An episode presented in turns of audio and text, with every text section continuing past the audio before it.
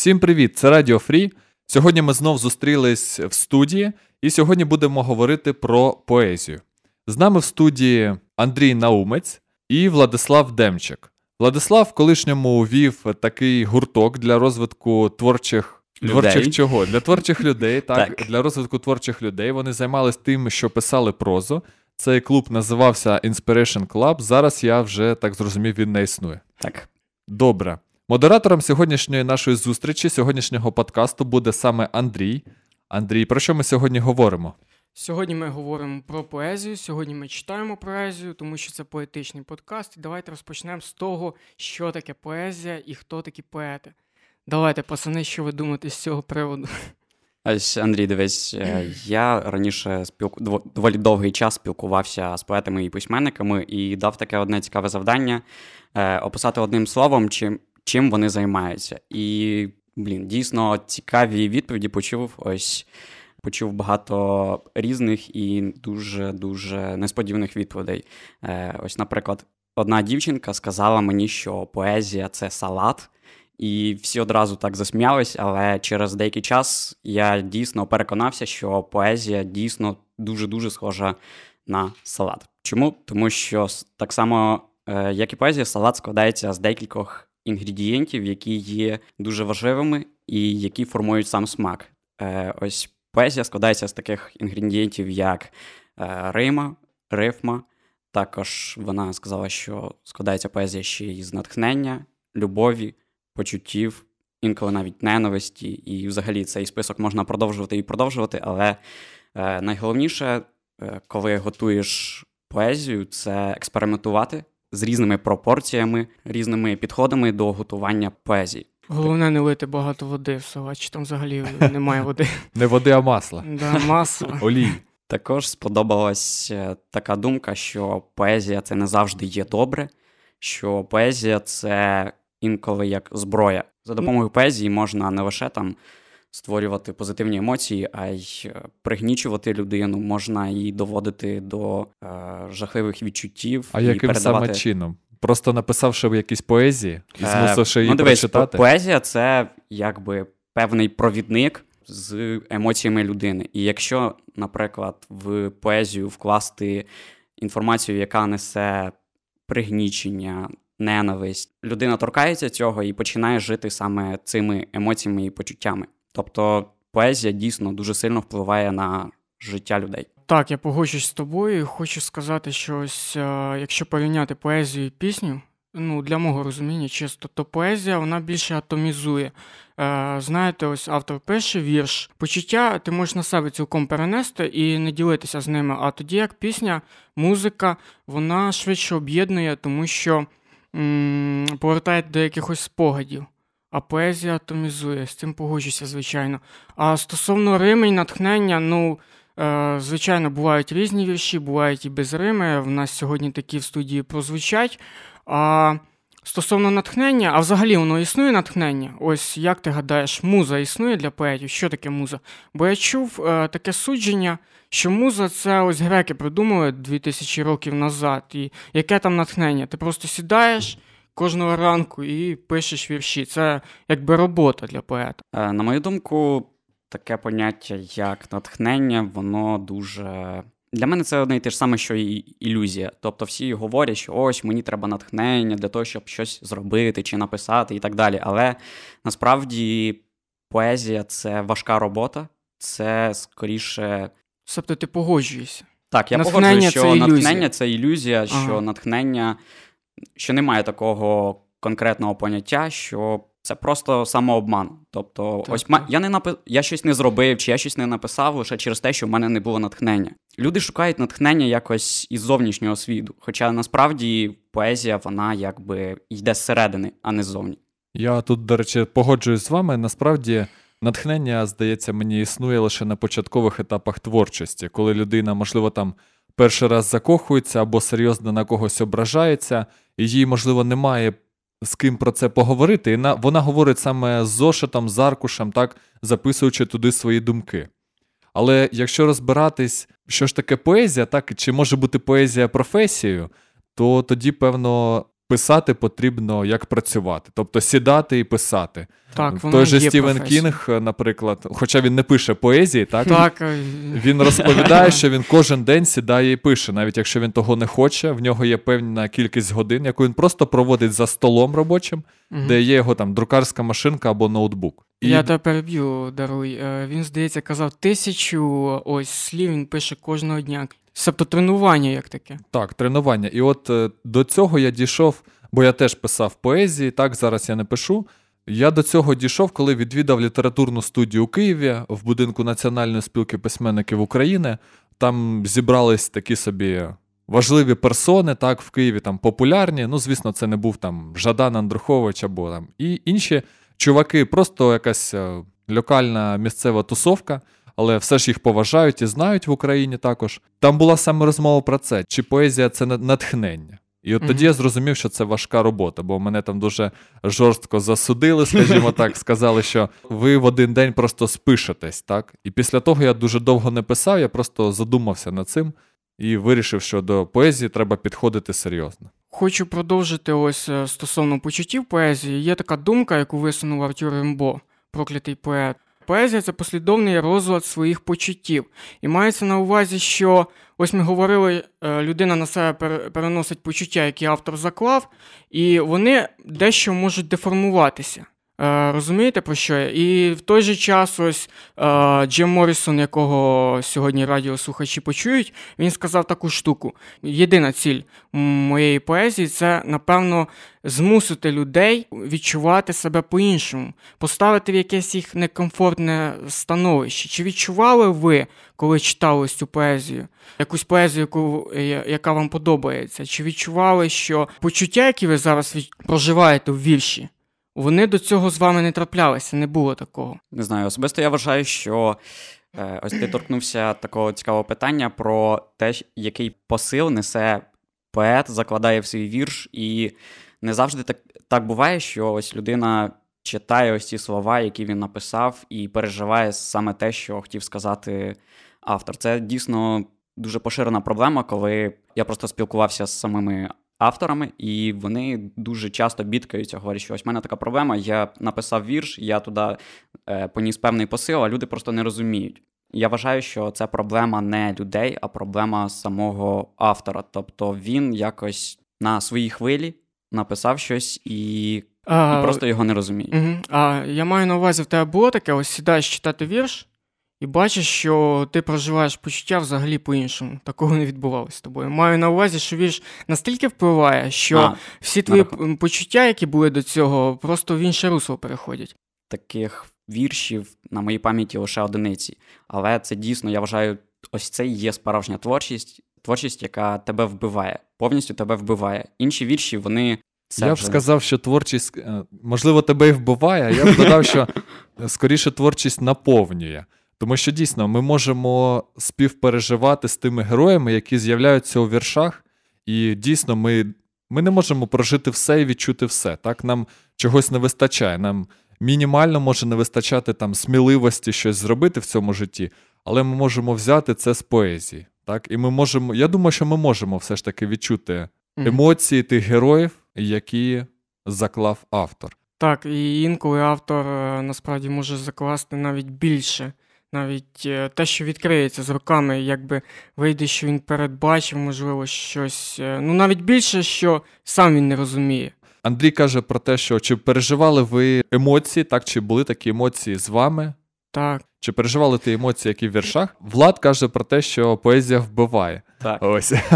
А я все ж таки думаю, що поезія наповнює, і наповнює вона саме тим, чого ти не відчував і чого тобі не Те, що тобі не вистачає. Так, чого тобі не вистачає, бо оці герої, про яких ти прочитав, вони просто стають частинкою тебе. Ось ці твої слова мене чомусь налаштовують на думку, що в чому перевага поезії це те, що вона тобі дозволяє проживати багато-багато життів, тисячі, навіть мільйони. Кожен вірш це по суті ціле життя, емоції, які ти раніше, можливо, відчував, які ти їх згадуєш, чи можливо не відчував. Забуті прочи- емоції, які от реставруються в тобі. Давайте завершимо, що таке поезія. Здається, з цим вияснили. Хто такі поети? І розпочнемо з тим, з такої фрази: народився поганим поетом, бути поганим поетом.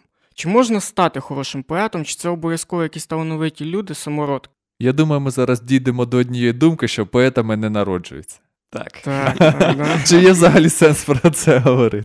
Ні, давайте, звісно, для дискусії я можу сказати, що от поетами народжуються, так, і рано вмирають, якщо ти народився поетом. Ну, але це буде, мабуть, неправда. Ну що ж, давайте, давайте читати поезію. Давайте розпочнемо з віршу Жадана, який називається Хороші молоді поети із збірки Ефіопія. Хороші молоді поети. Життя завжди робить чіткий розподіл, залежно від того, на якому боці ти опинишся, і складається твоя кар'єра. Пам'ятаю, коли ми всі були молодими поетами, серед нас була компанія, вони були на гарному рахунку в старших. Їх вважали хорошими молодими поетами. Про них говорили хороші молоді поети. Це хороші молоді поети. Вони дивились на нас і сміялись. Що, знову йдете пити? Ну ну. Самі вони, ясна річ, ніколи не пили. Вони збирались і читали вірші, п'ючи при цьому кефір. Вони говорили про нас. Раз уже ці блазні вважають, що справжній поет має упиватись до смерті, то ми будемо упиватись кефіром. В їхніх віршах росла трава і світило червоне сонце, і їхні юні жінки притискались до них і шепотіли. Ми збережемо нашу молодість нашу поезію. Ми завжди будемо разом з нашою молодістю, з нашою поезією. Ось така тоді була література. Життя робило розподіл. Поети поспішали перебігти на сонячний бік. В той час, як ми з друзями пили одне одного по черепу з носака, вони розвивали свій кефір. В той час, як ми хотіли продати нирку одного з наших, вони входили в ніч, ніби в глибоке море. Коли я говорив, мені 19, я сам знаю, що треба робити. Один із них тримав за руку свою дівчину і говорив про поезію. Коли я заливався болгарським бренді, він сміявся. Поезія говорив, приходить сама, не напружуйся так. Коли я заливався гівняним болгарським бренді, він лише сміявся і подавав руку допомоги. Ну і що далі? Вранці я ригав, випльовуючи в світову порожнечу рештки бренді, а він отримав розлад шлунку після усього свого кефіру і наклав повні штани прямо на очах своєї дівчини, прямо в присутності інших хороших молодих поетів. Я завжди говорив, вся справа в грамотно вибраному творчому кредо. Від молодих поетів до молодих графоманів. Але спершу я історію розкажу, затравлю таку історію, яку я слухав з лекції Юрія Іздрик. Е, він розказував, як е, Жаданом е, вони пили на гранти. Їм дають гранти, написати якийсь роман, там польські гранти чи які, і вон, їх не випускають нікуди, дають гроші, і ось пишіть роман. І він каже, що вони пили по чорному на ранок. Ось е, каже, Сірожа стає такий, ну, з похмілля. Сірожа стає такий за ту друкарську машинку, щось стукає по цих клавішах. Я не можу навіть на тверезу цей депешмот читати, а він щось стукає. Так річ в чому? До чого я веду? Є такий е, чи похмільний синдром, чи як він називається, коли е, людина напивається, і з похмілля вона стає більш сентиментальною, більш вразливою. І це якби продуктивно для творчості. Е, це Дмитрій Биков ще розказував російський критик. Да? Така штука. А ось стосовно графоманії, давайте поговоримо, яка ж, е, як можна зробити чіткий розподіл між справжньою поезією, між графоманією. Я думаю, тут е, неправильне формулювання, тому що не можна сказати між справжньою поезією і несправжньою поезією. Хоча, здається, я чув таке визначення, що є сочинітельство – так людина щось пише, а є нібито поезія, це нібито щось високе. Але мені здається, все, що написано людиною і визнано нею як поезія, має право називатись поезією, принаймні для неї.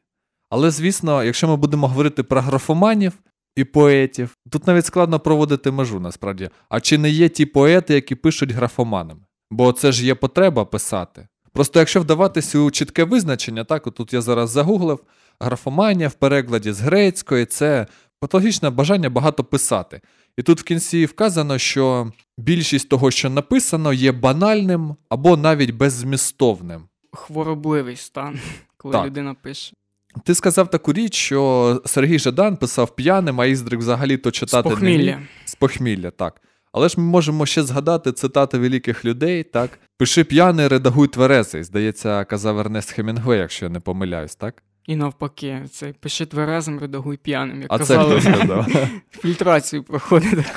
Ну, я особисто розмежовую ось і взагалі не підтримую цю думку, що алкоголь може якось впливати на твої творчі здібності і робити із звичайної людини поета, коли ти просто м- вип'єш алкоголь. От особисто не можу я сприймати ось таких людей, які говорять, що блін, це допомагає там розвивати твої творчі там навики, чи ось випив і тобі вже легше писати і так далі. Я вважаю, що це все все ж таки залежить від самої людини. Це якийсь стереотип. Але чомусь більшість поетів і письменників е, страдають і лікуються від алкоголізму і наркоманії. Звичайний кондуктор, напившись пива, він не може стати відразу поетом, так? Так, так. Але А- мені все ж таки здається, що алкоголь в цьому відношенні є корисним для людини, яка займається творчістю, так пише. Як Чому? допінг. Ну, не то, щоб допінг, як казав е, Андрій, людина стає сентиментальною, і щось дійсно вона починає розмірковувати про більше, ніж про своє буденне життя. Ну, дивись, алкоголь він. е, Та він, як і поезія, ставить тебе в зовсім інший стан. Ти інший абсолютно, і по-іншому на життя дивишся, це правда.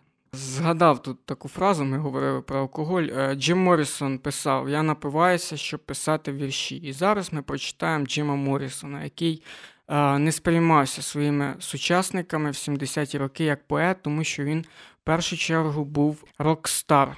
Так? Але зараз ви послухаєте, які чудові вірші він писав. Мить внутрішньої свободи. Джим Моррісон.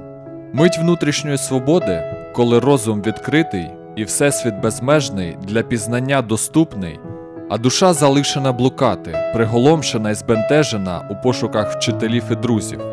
Мить свободи це коли в'язень жмуриться, дивлячись на сонце, наче кріт із своєї нори. Перша подорож дитини далеко від дому це мить свободи.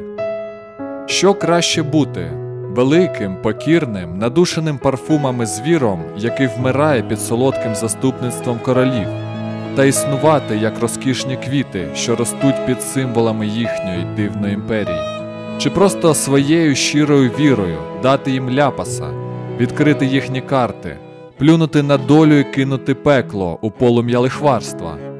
Вмираючи шляхетно, ми могли б існувати як невинні тролі, пропагуючи наші веселощі і посилаючи до чорта богів у наших спальнях. Давайте краще, мабуть, можливо, підемо до біса звідси назовні та на піднесенні, радіючи, вражаючи, покінчимо з ними. У мене є така пропозиція з вами поговорити про поезію саме як про протест і як якийсь маніфест, який може збурювати людей на якісь дії. Чи виступають, на вашу думку, вірші, чи можуть вони виступати саме такими маніфестами? Дуже цікаво, цікаву думку висловив, що поезію можна використовувати як зброю, як е, те, що може руйнувати навіть цілі держави, як ти говориш. Добре, давайте тоді подумаємо, якщо тут нічого комусь сказати, давайте подумаємо е, над іншим. От, наприклад, е, такий є співак, так, Ляпіс Трубецький, ну ви знаєте його, так? Він спочатку співав няшні штучки, типу ау-ау, ну щось там таке, яблані і таке інше. А потім він почав співати «Не быть скотом, убій раба внутрі себе і таке інше. От е, це ж теж поезія, так? Але ні, просто. ні, це не поезія. Ну, в будь-якому випадку це римований текст, так, який е, йде поруч з музикою. Це текст пісні. Так, ну нехай текст пісня. І от чи може музика, наприклад, ляпіса збуджувати на протест? Ну, рок-н-рол, це ж думку. рок-н-рол. Ну, звичайно, рок-н-рол збуджує на протест. Я взагалі вважаю, що рок-н-рол себе як протест е, вичерпав. І тим більше, якщо йдеться про е, білоруську групу, навіть якщо він зараз тут е, живе через те, що йому просто в Білорусі небезпечно, і тим більше про російський рок-н-рол. Просто е, рок-н-рол це була музика молоді, так? І наразі е, зараз вони просто пережили. Зараз інші стилі з'явилися, все це розпорошилося, і рок-н-рол не може виступати як протест. Чи може поезія зайняти цю нішу? Думаю, так. Е, може, що в принципі відбувається в Росії. Як приклад, е, поет-сучасник російський це Льоха Ніконов, Олексій Ніконов. Він же є лідером групи ПТВП, Послідні танки в Парижі, панк е, рок-групи. як приклад, давайте зачитаю вірш. Вірш називається «Ані хуже говна, ані отвратительнее смысла. Давно бы уже их пора всех завалить по-быстрому. Их серая форма — грязь, им снятся позорные сны. Они по-любому мразь. В народе их называют козлы, пидоры, хуесосы, легавые твари, суки, уроди. І поки ми їх не завалим, у нас не буде свободи. Ну, зрозуміло, про що йдеться взагалі. да? Мені здається, такий лозунговий вірш, і чому він не може збуджувати на протест. Тим більше, е, що в них була пісня е, Вбий е, мінта. І вірш, вірш це з віршу пісня взята, яку взагалі заборонили за законодавством російським. Вони разом з психеєю виступали. Наскільки творчість Льохи Ніканова впливає взагалі на молодь? Я думаю, коли його закриють, то зрозуміло, що вже впливає. Мені здається, ось такий індикатор. Коли його закриють, зрозуміло, що е, вже вони побачили в ньому загрозу. А поки він виступає в школах. В школах, е, в школах, да, він читає, начитує лекції, правда, не з цим віршем. Ну і взагалі, як поета не признають ось через цю нецензурщину. Мабуть, поезію забороняють лише в тоталітарних державах і з автократичним режимом. Так, В нашій так. країні, наприклад, я не думаю, що забороняють якусь поезію. Поезія це. Ну, не то, що. Ну, ну яка це загроза? Це, звичайно, може збурювати маси, але це загроза для влади. Звичайно, Саме... тоталітарної і, можливо, навіть демократичної. Тому що якщо йде річ про цензуру, хіба в демократії немає цензури? Я не думаю, що ось дивись. В американському суспільстві, наприклад, якби Льоха Ніконов з такою виступав, ось таким про мінтів, Ну, мені здається, там би просто закрили. Ну, Насправді в Амер... в Америці також існувала цензура. Ще в минулому сторіччі можна згадати, як е, забороняли і судили Алена Гінзберга за його поему Вопель. Бітніка, да. Так, Бітніка, там, де він е, оспівує. Я не знаю навіть, що він оспівує. Я прочитав цю поему. Це така велика галюцинація, але ага. просто. Е, не тільки ця поема, вийшла потім збірка, яка називалась Вопель, і в ній в ній описували кохання між представниками одного полу, так? Ага. І цю збірку забороняли, навіть відбувався судовий процес, де намагались заборонити взагалі творчість Гінзберга. Тому навіть в демократичних державах дійсно можуть щось заборонити, якщо це проти якогось загальної суспільної свідомості. Ось, до речі, я хотів згадати, як в Америці забороняли, е, ну не забороняли, а взагалі таке негласне не транслювання по BBC е, радіо пісень Beatles. І там була пісня е, Lucy in the Sky with Diamonds. І вони, знаєш, чому її не хотіли транслювати? Тому що абревіатура виходить LSD. І вони просто через це не хотіли транслювати. А а Джон Леннон такий каже: Ні, ні, ви що? Я тільки там одну стрічку під ЛСД написав. Це взагалі мені син приніс е, плакат, на якому було ну, те, що намалювала його е, по парті сусідка, якась дівчинка, і Люсі це дівчинка. Ну, вони забороняли. Ну, ось таких абсурдних виявів взагалі е, набирає цензура. Ну, е, давайте взагалі, напевно, що повернемося до поезії послухаємо, я зачитаю або Влад зачитає. Е, Чарльз Забуковський вірш називається Геній натовпу. Геній натовпу.